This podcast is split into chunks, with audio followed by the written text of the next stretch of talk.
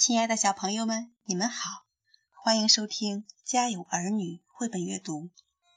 今天红苹果要讲的故事是《彼得兔全集》里面的一个小故事，名字叫做《小不点儿太太》。小不点儿太太是一只丛林鼠，它住在矮树丛下的一个洞里。呵，它的房子真有趣。房子里面有好几条沙土通道，有通向储藏室的，有通向厨房的，还有通向客厅和卧室的。这就是小不点太太的卧室，她的床像一个小盒子。小不点太太可爱干净了，她一有时间就会打扫各个房间。有一天。一个身穿斑点装的老妇人，在小不点太太家门口走来走去，结果被他赶走了。还有一天，一只又肥又大的蜘蛛来到这里躲雨。快走开，你这个不请自来的家伙！你到处结网，会把我的房子弄乱的。小不点太太对蜘蛛说。小不点太太朝储藏室走去，她要去拿一些樱桃核和蒲公英籽儿做晚餐。嗡嗡嗡，在通道的拐角处，她看到了大黄蜂贝蒂。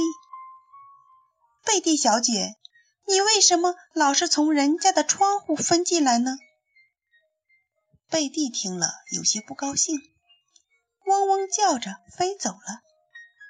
到了储藏室，小不点太太发现了几只蜜蜂，便说：“我的房子不出租，希望你们赶快搬走。”他刚回到客厅，就听到了咳嗽声。青蛙杰克逊先生正坐在小摇椅上烤火呢。“你好，杰克逊先生。”“啊，你浑身都湿透了。”你好，小不点太太，我就在这儿待一小会儿，衣服干了就走。小不点太太请他尝尝樱桃核和蒲公英籽儿，他选了蒲公英籽儿。啊啊切！结果杰克逊先生把蒲公英籽儿吹得满屋子都是。杰克逊说。他闻到了蜂蜜的味道，说着就向碗橱走去。小不点太太赶紧把地上的泥脚印儿擦干净。蜂蜜，蜂蜜在哪里？但是碗橱里根本没有蜂蜜。于是杰克逊先生转身朝另一边走去。杰克逊先生。挤进了餐具室，三只小爬虫正藏在那里。最小的那只被杰克逊先生抓住了。